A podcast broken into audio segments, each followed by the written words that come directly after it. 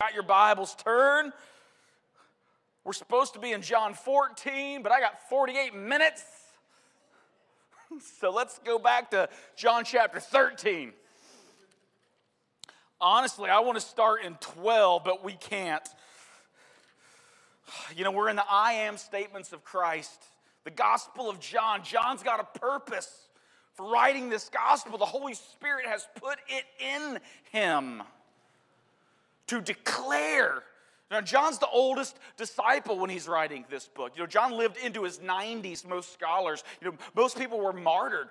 30, 40 years. John's still alive. Peter's gone. James is gone. Paul's gone. John's still alive. He was exiled for a while. That's when God showed him the revelation of Jesus, uh, which he copied down for us. But after his exile, he actually went back to Ephesus and was an elder and leader in the church in Ephesus. And, and, and the Holy Spirit put on his heart to write a gospel that was different from Matthew's. Matthew's was written to the Jews. It was different from Mark's, who was Simon Peter's amanuensis, his secretary. Why? Because Peter was a fisherman. He probably couldn't write. So he had needed Mark to write down his words for him. And, and that had a specific message. And, and uh, Luke had a specific message showing Jesus as uh, Mark showing Jesus as servant, Luke showing Jesus as the Son of Man, human. John says we need a we, Holy Spirit through John says we need a gospel that shows the deity of Christ. And the Holy Spirit put in his memory all the times that Jesus made these statements saying, I am God. I am, I am. Uh, all the way back from Exodus chapter 3, the first time God reveals his name to Moses, Jesus uses that same word, that's those, that same language to reveal who he is to us. This is big Jesus stuff. You know, we're in March now, but we still need a big Jesus, amen? We still need more of Jesus this year. Here's our context for our sixth I am statement. Today we're going to be talking about when Jesus says, I am the way, the truth, and the life. But there's a, a, lot of stuff that leads us up to the context of when Jesus speaks that into his people. In John chapter 12, and we're not going to read it, just know all of John chapter 12, Jesus reveals, and just know this about Jesus. He's always telling the disciples what's going to happen next. Why? Because he's God. He knows what's going to happen next. He reveals in John chapter 12 his death. He begins laying down the groundwork for his disciples to understand like a seed until it dies and is planted in the ground, it can't bear fruit. I too must be laid into the ground, but I will be lifted up. My work will bear fruit through my death and burial. So, this is, I mean, the disciples are trying to process this. That's bad news. Everything in chapter 12 and 13 is bad news before we get to our text for today, John chapter 14. Jesus predicts his death. Look with me in John chapter 13. They go to the, this Passover meal. Jesus predicts his death, and then they go into a room for Passover. And this is just a normal Passover meal in his disciples' mind. They've done this before. Depending on if you're a three Passover or a four, you know, Jesus' earthly ministry was three years. That could be four Passovers, depending on how you counted up when Jesus started. Uh, but three, four, whichever, whichever you choose, it doesn't matter. We don't know. but what they, so that this is something they do every year. All Jews do this every year. It was something way back from the Exodus. Do this every year. Bring your families together. This is just a normal Passover meal in the disciples' mind. And Jesus lays three bombs. He's already laid one bomb. Here's three more bombs in John chapter 13. After Jesus washes their feet, he throws down on them, beginning, let's uh, begin in verse 21. Did I pray? We need to pray. And then we'll read John 13, 21. I haven't been up here in two weeks. I'm ready, okay? I've got a fire shut up in my bones. Lord, Father, God in heaven, hallowed be thy name. You are good and you are holy, and we do not deserve to open your word or be in your presence, but in Christ Jesus, you have made a way for us to sit here as saints holy, separated unto you from the rest of the world. Lord Jesus, thank you for counting us in this number. Speak to our hearts now, encourage us, as I know you will through the statement of your Son Jesus. It is in His name we pray this morning. Amen. After saying these things, again, Jesus just washed their feet, and He's already kind of thrown hints that there's a betrayer in the midst. But after saying these things, Jesus was troubled in his spirit and testified. Now, underline that word troubled. Because we're going to see that same word again in John chapter 14, verse 1, where Jesus tells us, Let not your hearts be troubled. But here, Jesus' heart is troubled. There's a reason for that. Truly, truly, I say to you, one of you will betray me. Now, think about this Passover meal Although by this time in the first century, they had tables and chairs. Jesus was a carpenter, he was used to making tables. But Passover meal had adopted kind of Greek, uh, Hellenistic culture uh, at the time. Even though Rome was the powerhouse, Greek influence in architecture, art, poetry, right? Every Greeks kind of ruled the culture of the day. They won the culture war. So Passover meals were typically in Greek style, low table to the ground, couches all around, and everyone reclines. Usually sitting on, uh, laying on left hand while eating from the right. So all his disciples are laying around the table, and Jesus drops this bomb. One of you is going to betray me. These are the 12. Each one hand picked by Jesus to be his disciple. Think about the way, think about if you in your Thanksgiving family meal are sitting around the table and you've got 25 people in your family and the, the, the patriarch stands up, or if he's dead, the matriarch of the family stands up and says, One of you will betray me. Everybody's gonna be looking around going, What? How? Who would? No, we don't talk about Bruno, no, no. That was off the cuff. You can tell I've got an 11 year old daughter. When he was gonna betray me, there is, right, all the air just got sucked out of the room. You know that moment when you get punched in the gut and the air is out of your lungs and you're you're trying to that's the that's this moment. First this is only the first of three bombs jesus lays on him one of you is going to betray me. The disciples looked at one another uncertain who who's it going to be? Verse 23 one of the disciples whom jesus loved that's john john the beloved John spoke more about love in 1 John, 2 John, 3 John, and any, that's why he was called the apostle of love. But he was also, at this time, you know why he lived longer than the rest? Because he was the youngest disciple at this time, which is why Jesus had this affinity for him, this, this father son. John was probably about 16 years old. You know, it averages, you know, scholars say from 14 to, to 17, but most scholars say uh, good at 16, he's probably 16 years old. He's, he's the youngest guy at the table. Everybody else is older. Everybody else, uh, you know, already uh, doing what they were doing. All right, some of them had, we know Peter had a family. That's why Jesus is able to heal his mother in law. You can't have a mother in law without a wife. John the youngest, so Jesus had this, this fatherly love for John. John is sitting, honored place. He's sitting to the, to the left of, uh, to the right, I'm sorry, the right of Jesus.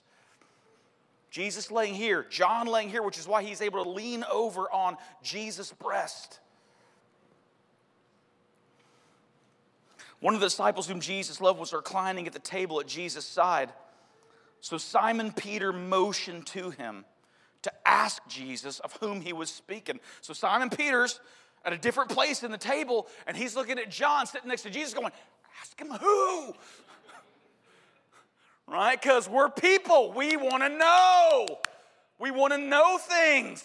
That's why social media is so bad for us. There's, we're not omniscient. We're not all knowing. We're not God. We can't know everything, but we want to know everything. It's not, our brains can't handle it. That's why people are going crazy. I feel like there's a new mental condition that's observed every day. Why? Why did they, why didn't they have these things 100 years ago? Because we, we're, we're on overload. Simon Peter's no different than any other human being that has ever lived. He wants to know, hey, find out. You're next to him, find out. So that disciple, leaning back against Jesus, right? So he's right next to him at the table, leaned into his breast, one of the other gospels says. Leaning back against Jesus, was able just to, to look up and whisper in his ear. Leaning back, and said to him, Lord, who is it? And Jesus answered, It is he to whom I will give this morsel of bread when I have dipped it. So when he had dipped the morsel, he gave it to Judas, the son of Simon Iscariot. Then, after he had taken the morsel, after Judas took the morsel, Satan entered into him at the very moment. And Jesus said to him, What you are going to do, do quickly. Now, just picture this scene, and immediately, no one at the table knew why he said this to him. Some thought that because Judas had the money bag, Jesus was telling him, buy what we need for the feast, or that he should give something to the poor.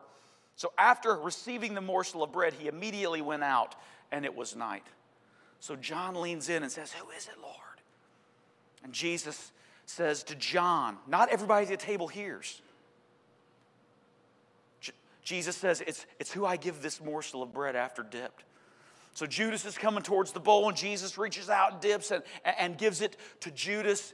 And then Satan enters Judas immediately, and Jesus says, John's just watching. He hears what Jesus says, and he's watching who's he going to give the bread to. And then, as soon as that transition happens, and this is important, we got to read our Bibles carefully. As soon as it happens, Satan enters, and Jesus says, Go do it quickly. Why? Because if, all the disciples are, well, what's going on? Why did Jesus say that to Judas? Why is Judas leaving in such a hurry? Maybe, uh, maybe he's going to give alms to the poor. Maybe he's, he's, we need some more groceries for, for our, the feast. Why did all that happen so quickly? Because if, the, if Jesus said, one of you is going to betray me, and it's that guy, that dude would have never left the room alive. That would have been the beat down of the century. But, I mean, come on, he would have been hog strapped, tied. You're not going nowhere. We got Peter in the room. All this was done in accordance to God's will. Even Satan entering Judas couldn't have happened until God's will allowed, until it was time. Even the forces of evil have to submit to God's will. Think about that. We know that from Job 1. Right? We know that from, from the entirety of Scripture. God is in complete control, and nothing happens until God says it's time for it to happen. So Judas goes off to betray for 30, think about it, 30 pieces of silver. What? I mean, Benedict Arnold's a bad guy, but come on. A lot of people, when they say, when we talk about 30 pieces of silver, they, they take today's silver price. They're like, oh, that's about, you know, 200 to 400, 500 dollars maybe. No, no, no. In the ancient world, a round of, so this would have been a Roman denarius. That's a full day's wage. Right? If you go work for somebody that, that needs work, and you, from sun up, you work all the way to dusk, you can expect one silver coin. Judas Iscariot You'd think if you're going to betray Jesus, at least get a, a year's salary out of it. For one month's salary, Judas puts a knife in the King of Kings' back. What people will do for a dollar. Verse 31. Second bomb. First bomb, one of you is going to betray me. When he had gone out, Jesus said, now is the Son of Man glorified. Son of Man, all the way back, nomenclature from uh, Daniel chapter 7. The Christ. Now is the Son of Man glorified, and God is glorified in him. If God is glorified in him, God will also glorify him in himself and glorify him at once. And we're going to see all this play out as we read the end of the gospel at Jesus' trial, his death, his burial, and his glorious resurrection. Jesus, humble in flesh, but glorified and changed the world as a result. It was the Father's will. Little children, he says. This is language that John later adopts in his pastoral books. Little children, Jesus said this first Little children, yet a little while I am with you. You will seek me. And just as I said to the Jews, so now I also say to you, bomb number two, where I am going, you cannot come. Now think about this. Jesus shows up on a beach while guys are out fishing with their father, doing what they do every day. And why are they out there fishing with their father? Because they're just good old hard-working blue-collar guys. You know, the Jews, they had three tiers of education system. Much, you know, our education system is adopted after that ancient Jewish. We have, we have three tiers. We have elementary school, we have middle school, and we have high school. The Jews had three tiers, although they were a lot more stringent in their regulations. All young children went to first tier, but most of them never graduated. Only the best of the best went to the second tier, and then only the best of the best of that went to the third tier, and they usually became you know, part of, part of the, these big groups and political leaders. You know, Paul was one of those guys who made it through all three tiers and got tapped by Gamaliel to be trained as a Pharisee and as a legal expert in the law, a rabbi, teacher. 100 years ago, you know, most people didn't graduate from high school. In fact, most of the people in this room you're probably the fir- one of the first people in your family to graduate from college or to get a master's degree. You know, almost 50% of pop, uh, five mile population around our church has a master's degree. 100 years ago, what, what did everybody have? An eighth grade education. Because what happened after eighth grade, after that second tier? Most people went into the workforce. Jesus on the beach, he's calling these guys with eighth grade educations to follow him. And it's the great honor of your life to follow a rabbi. So they leave their dad sitting in the boat and they get to shore to follow Jesus. And for three years, they've been following Jesus. Greatest honor of their life. Sacrificing all kinds, I mean, leaving their career behind, uh, leaving families at home. Following Jesus. And now Jesus says, Where I'm going now, you can't come. Jesus, we've given everything. We've sacrificed everything. What do you mean? We've gone with you everywhere. You can't leave us now. What do you mean we can't go? Just tell us where you're going. We can come. Thomas, oh. Where I'm going, you cannot come. A new commandment I give you that you love one another just as I have loved you. You also are to love one another. By this, all people will know that you are my disciples if you have love for one another. What's going to hold everything together? You know what Tertullian said? Tertullian was an early church father. All of the opponents of Christianity in those early days when Christianity was so persecuted, Tertullian reminds us that the leaders would look upon the early church and say, Look how they love one another. They're willing to die for one another. It's this new commandment that Jesus gives. These guys, that when he leaves, they did what he said and they loved one another, and it changed the world. The love of God begins in the church among his people. The world should take notice. But where I'm going, you can't come. So just love one another until it's time. Simon Peter said to him, Lord, where are you going? Jesus answered him, Where I am going, you cannot follow me now, but you will follow afterward. And this happens twice for Peter. This is prophetic what Jesus says to him. We're getting into our third bomb here. First bomb, one of you will betray me. Second bomb, where I'm going now, you can't come. What are we supposed to do? We've given up everything. Third bomb, And this prophetic of Peter in two ways. Peter will be crucified in the same way that Jesus was crucified. Although Peter says, tradition tells us, this isn't scripture, but church tradition tells us, Peter says, I don't deserve to be crucified the way my Lord was crucified. So they inverted his cross and turned it upside down. And that's the way he died on the cross. But he also followed Jesus in another way death to resurrection. Peter's now with Jesus eternally in heaven, glorified the way that Jesus, the first of many brothers, was glorified according to 1 Corinthians 15. It's a lot I know. If you got questions, I'll be up here after. I'm trying to get through a lot here. Verse 37 Peter said to him, Lord, why can I not follow you now? I will. And who in the room wouldn't say this? We'll get to Thomas in a second, but Peter's like, Lord, we've given everything. You, you, you can't do this. Just a few chapters earlier, when all the Jesus talking about eating his flesh and drinking his blood, the crowds are like, that's too much for me. And they all go away. Jesus looks at the 12 and says, Are you going to leave me too? And what do they say? We can't leave you. You have the words of life. They've sacrificed everything to be this close to Jesus. As all Christians, what do we want? We want to be close to Jesus. And Jesus now looks at these, these guys and says, You can't. And Peter's going, I will, there's no mountain high enough. right?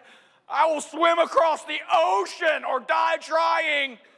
There's nowhere you're going. I'm not following. I will lay down my life.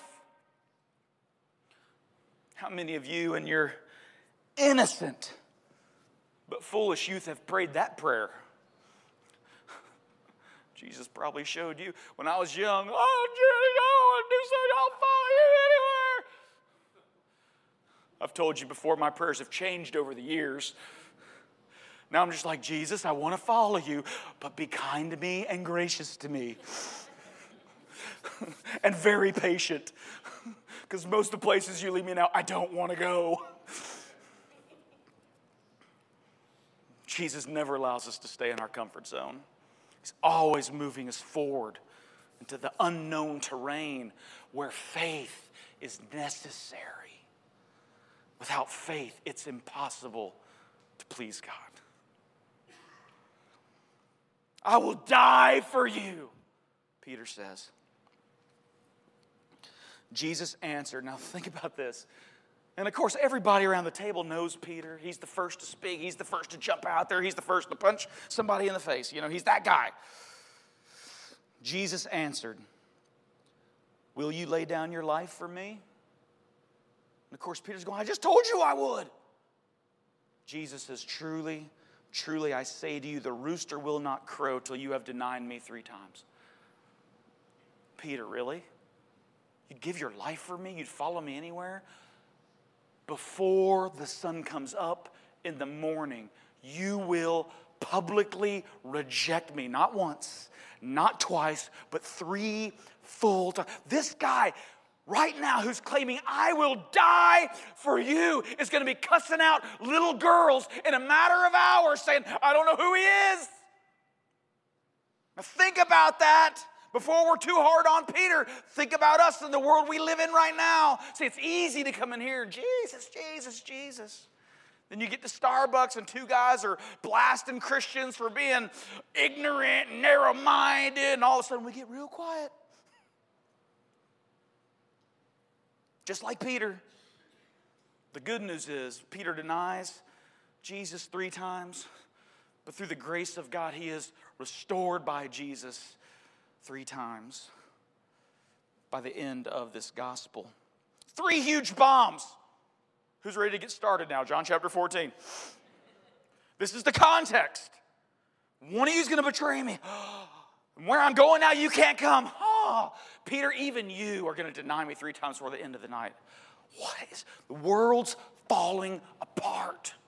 The foundations are crumbling under their feet. Everything they've known, everything they've given themselves to seems to be more fragile than it's ever been. Can we survive this? How many of you? Uh, what a context for God's people today.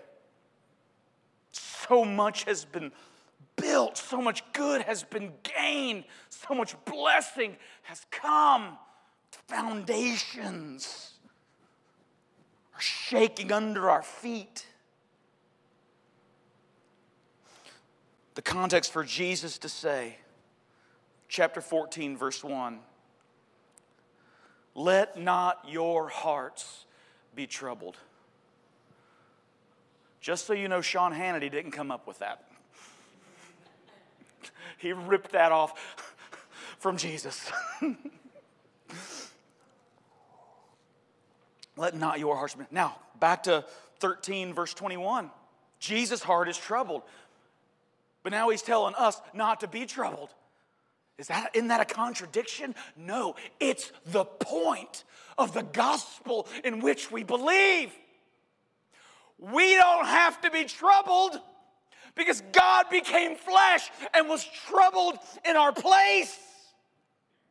We don't have to, to bear our guilt because God became flesh and bore our guilt in our place. We don't have to feel the weight of shame upon us because God became flesh and bore our shame. We don't have to be punished because it was His back that bore our stripes. God came and did what we could not. He lived the perfect life. He died in our place for our sin. This is the point of the gospel. He did what we could not. So he takes our trouble that we might not be troubled. Listen, it's easy to look around, just our world in general, and be full of fear and anxiety. Not to mention all the personal baggage that we carry in this world relational issues, marriage issues, family issues, sickness, disease, hurt, pain. There's a lot in this world that just weighs us down. It feels like chains upon us, anchors tied to our waist that we're carrying. But in Christ, there is a new reality, even in the midst of human perplexion and human suffering. Even when the bombs have been dropped and it looks like there's no hope, there's always hope because Christ has come. Let, let not your hearts be troubled. How? How can we not? Jesus' next words believing God believe also in me. The ESV says it this way believe in God, believe also in me. You believe in God? Good. Now believe in me. Why? What's the point here? Jesus is God. You believe in God up there? Well, guess what? God is in flesh before you now. Believe in me. Believe that word, pisteo. Over 200 times in the New Testament. It can be translated in some of your Bibles will say, have faith in me, have faith in God, have faith also in me. Translated, uh, believe is also translated trust. You trust in God, now trust in me. I think that's the NIV. I can't remember which one it is now. Over 200 times, 98 of those times are found right here in John. Faith conquers fear. What is the antidote for a troubled heart? Faith in God. Jesus has come. He's done everything that was necessary for you and I to have courage in the face of all that comes before us. It's faith, Jesus says, that moves mountains. I've never met anyone on their deathbed. Now, I've never met a Christian on their deathbed that said, you know what? I think I believed in God a little too much in my life. What do we need in the troubled waters in which we swim today? Faith. We need to believe in God. We need to believe in Jesus, God in flesh. We're fixing to get into Jesus saying, You've seen God because you've seen me. He and I are one. This is big God stuff. Jesus, this big God, came to do everything we cannot. Faith, believe in me. In my Father's house are many rooms. Some of your Bibles will say mansions, dwellings. This word is translated uh, quite a bit. If it were not so, would I have told you that I go to prepare a place for you? And if I go and prepare a place for you, I will come again and will take you to myself, that where I am, you may also. You can't go with me now, but I promise you, I'm going and I'm going to be preparing a place, and where I am that you can't go now, you will be there because I'm going to come and get you and bring you home to this place I'm preparing for you. And this, this room, that word that's, eh, there's a reason it's translated mansion in the King James Version.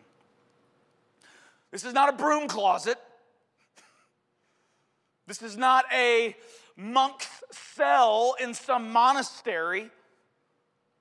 This is a royal suite. The Lord Jesus, the King of Kings, the Lord of Lords, is preparing a special place in the Father's house for us to enjoy Him in His royalty forever. This is why it seems like bad news, but it's good that I go away, Jesus is going to say in a second. It's where I'm going, I'm preparing a place, and I promise I'm going to come back and I'm going to get you and I'm going to bring you to it. Believe in God, believe in me. Thomas said to him, Lord, we do not know where you are going. How can we know the way? And Jesus said to him, here we go. Ego eimi. I am that I am. I am the way.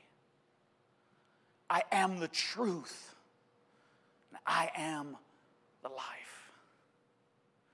Oh, you know the way if you believe in me, because I am the way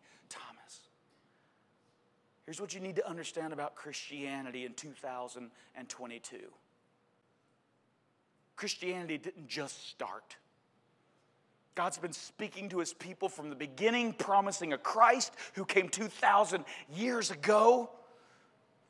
And historic, this is why what church you go to is so important.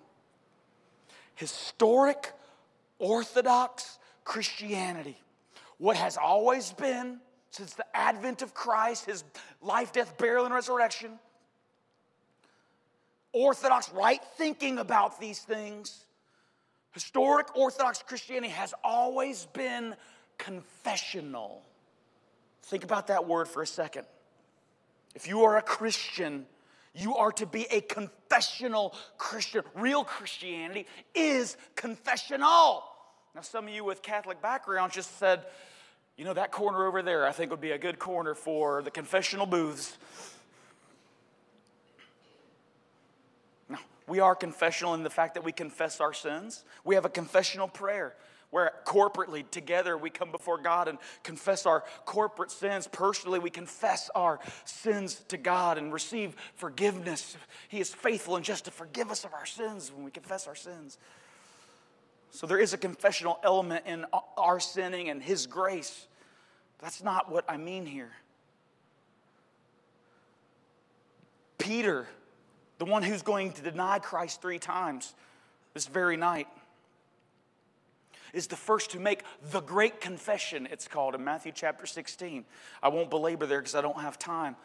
But our love uh, vision series sermon. We walked through Matthew 16. He, Peter was the first to say, because Jesus asked the question, Who do people say that I am?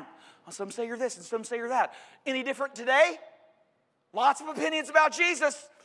Then Jesus asks the question Who do you say that I am? And Peter says, You are the Christ, the Son of the living God. That's the great confession. Historic Orthodox is a confessional faith.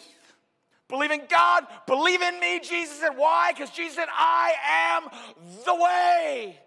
And by the way, this is uh, elliptical in nature. These aren't just three descriptive things Jesus is. They, they are, they build upon, I am the way because I am the truth, because I am the life.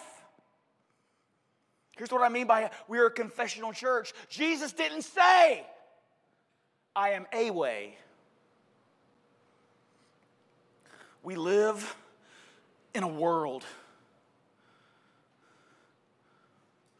a melting pot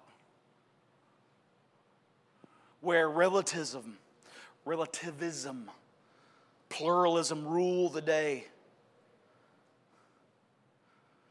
Anyone who's been in the educational system at any time in the last 20 years, you know how unpopular it has become to be a Christian.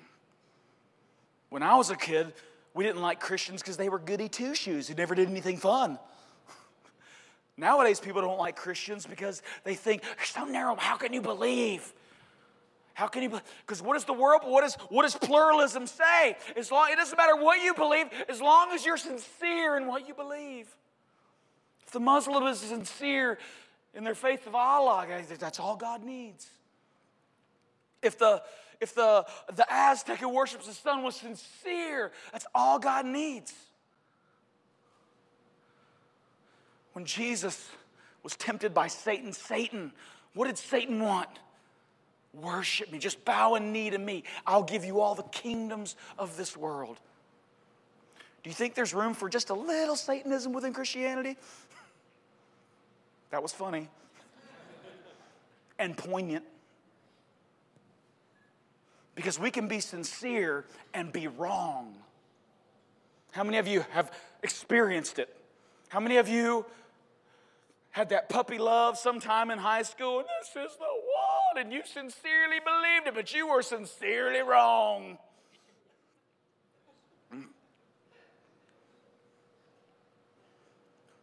The world says, well, you know, you have your truth, and I have my truth. What's right for you is right for you. What's right for you? No, there is the way. We are confessional. We have to speak what Jesus. There are a lot of people who say they believe in Jesus who don't believe in the Jesus of the Bible. Therefore, they are not Christian. You can't make up a Jesus that fits your own purposes. You can't make up a Jesus that allows you to have those, those idols in your heart that are okay. No, there is one way Jesus is the way. That's what Jesus said. See, you have to, if you're a Christian, to believe in Jesus is to believe who he says he is.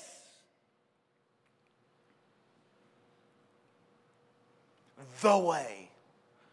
Only one name under heaven by which men can be saved. So when you get into these conversations, oh, I love relativists. It's right for you, it's right for you, what's right for me is right for me. And they just pontificate and they're so smart and just blah, blah, blah. So smart, smart, smart, smart, smart. Bow! Why did you hear that? That was wrong. Felt right to me. my truth is my truth. I can't wait till we get to the Ten Commandments in Exodus. Now, the morality of God changed the world and built the West, made society better than it had ever been. It was all on God's commands. You follow God, even if you're a pagan, it works. You follow His commands, it works, makes life better, makes human society grow and flourish. There is a way when you're talking to that person, because Christians, man, Ever since I've been in ministry, 25 years, I've been in ministry. Chris, oh, we can't, you can't say that. We've got to be more gentle. We've got to be more gracious. We, no, there is truth. There is the way because He is the truth. And if you're not speaking that truth, then you're not loving your neighbor well. God, we've got to be the confessional church because Jesus is God.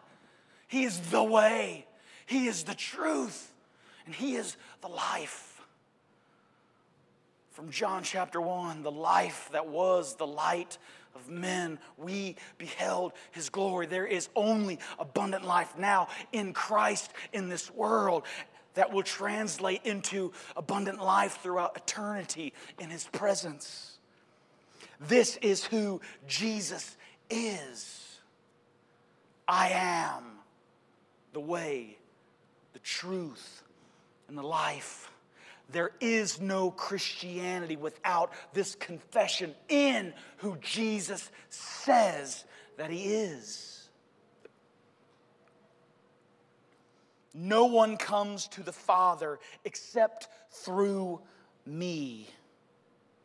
You would have known my Father. Uh, if you had known me, you would have known my Father also. From now on, you do know him and have seen him. Philip said, Lord, show us the Father, and it is enough for us. Jesus said to him, Have I been with you so long, and you still do not know me, Philip? Show us the Father. You still don't know me, Philip? Whoever has seen me has seen the Father.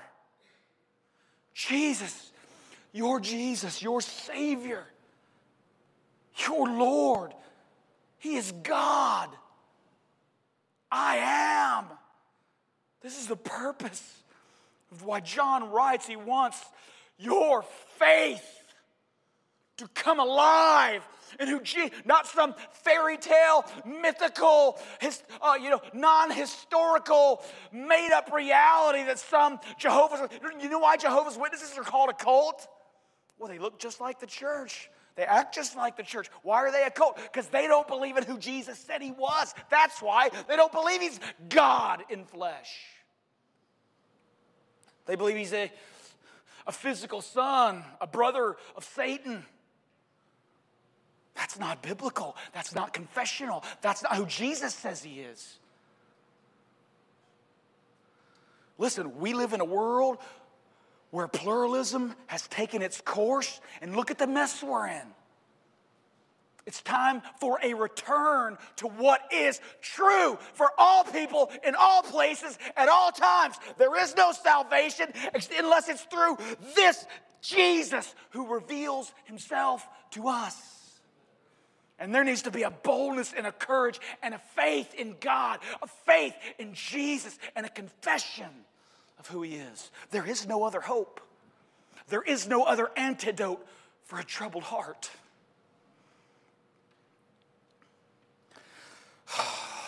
I got six minutes, but there's two more things. Skip down to verse 12 with me.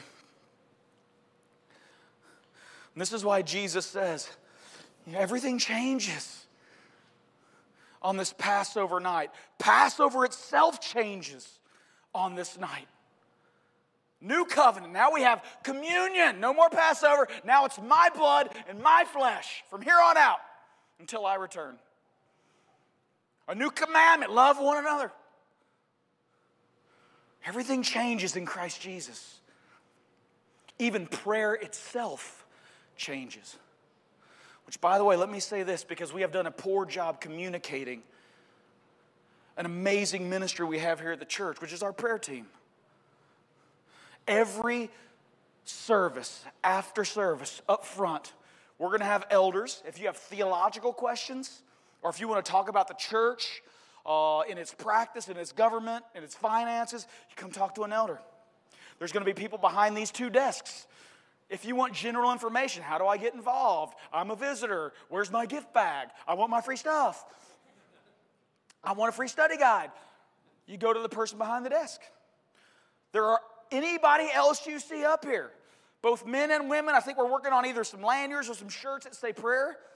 Right? Because listen, if you're a lady and you got a lady issue, you might not want a man elder praying with you. So we're going to have men and women from our prayer team up here. If you need prayer, come and grab a hold of one of those prayer members. They pray for me.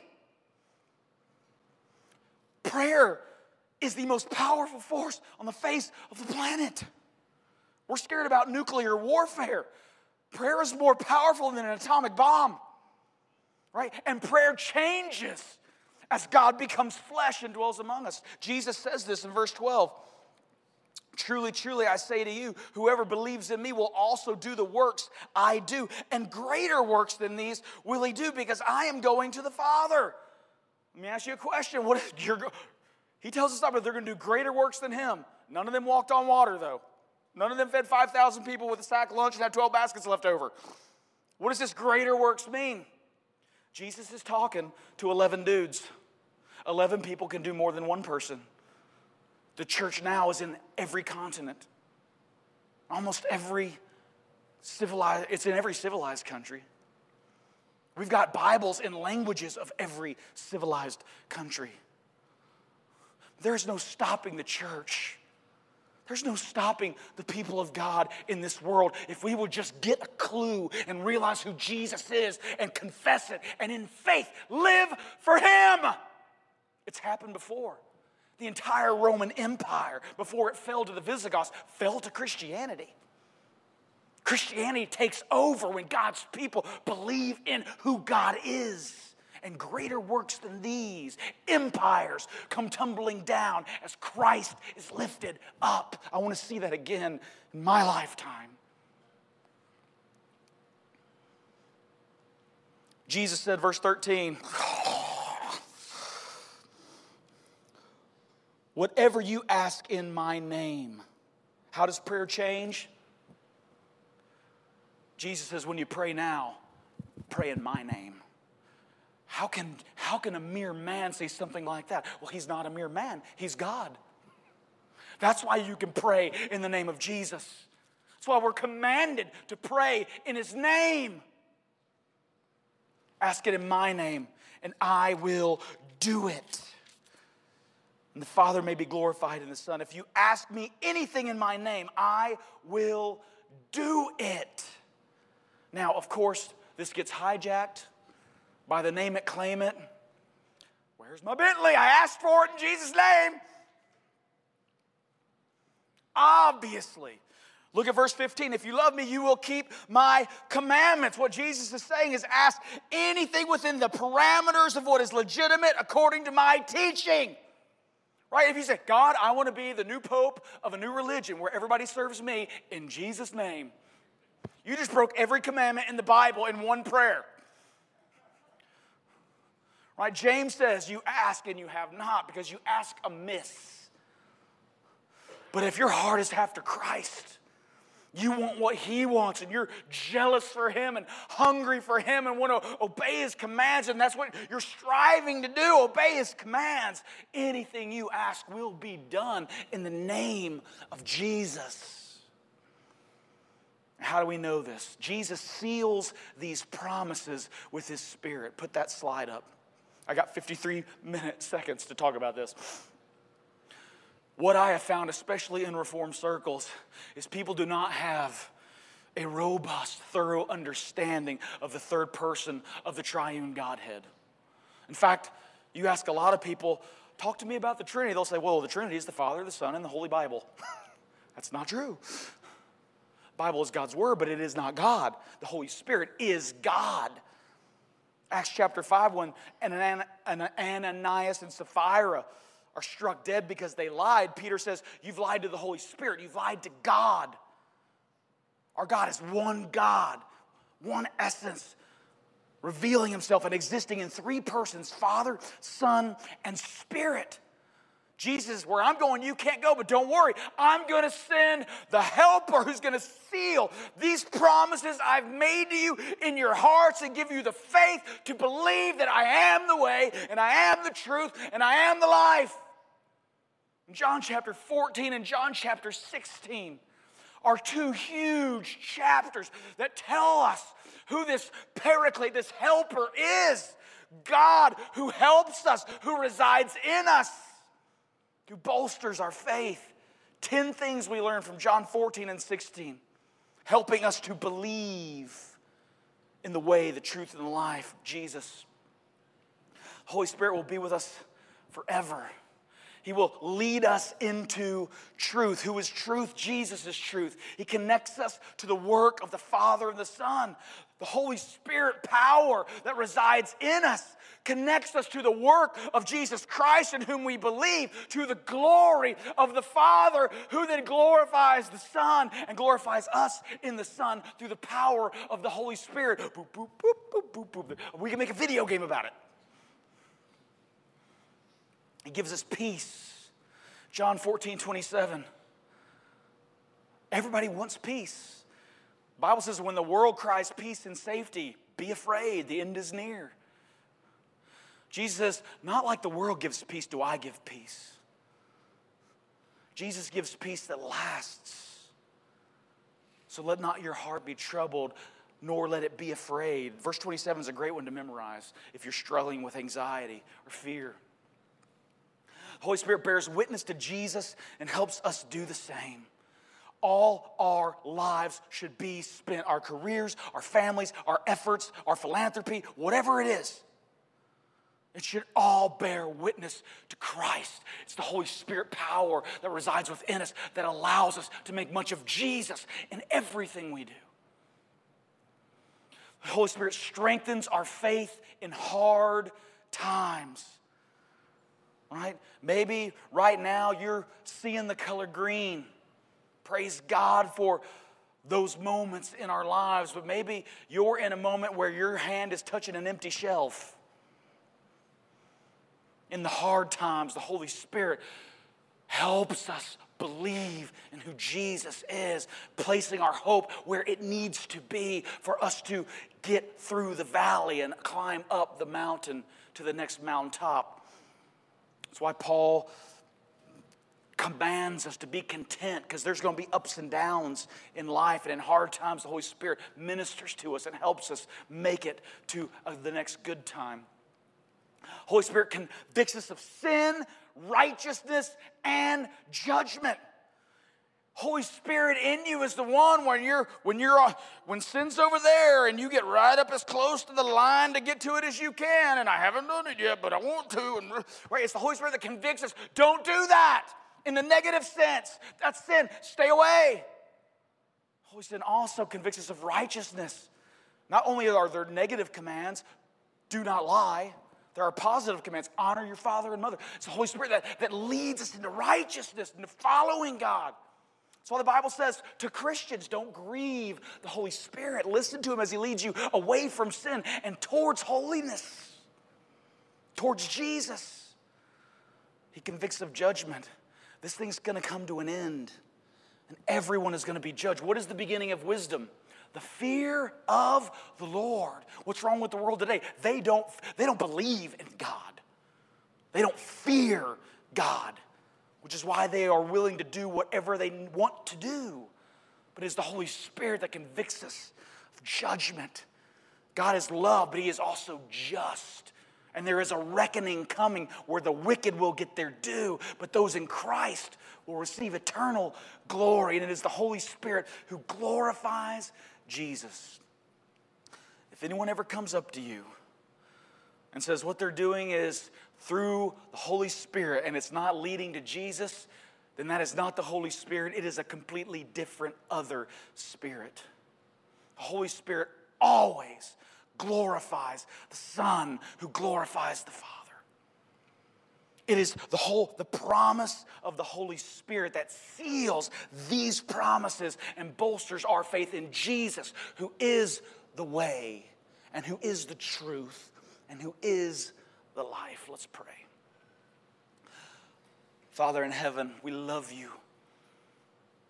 I pray in Jesus' name that the faith of your people would increase Father, like in that great Christmas movie, our hearts are too small. Through the power of your Spirit, Father, grow them three sizes through this one sermon. Lord Jesus, may we believe in God. May we believe in Jesus, not in a Jesus of our own making, but in Jesus the way, because He is the truth, because He is the life. In Jesus' name we pray. And everybody said, Amen.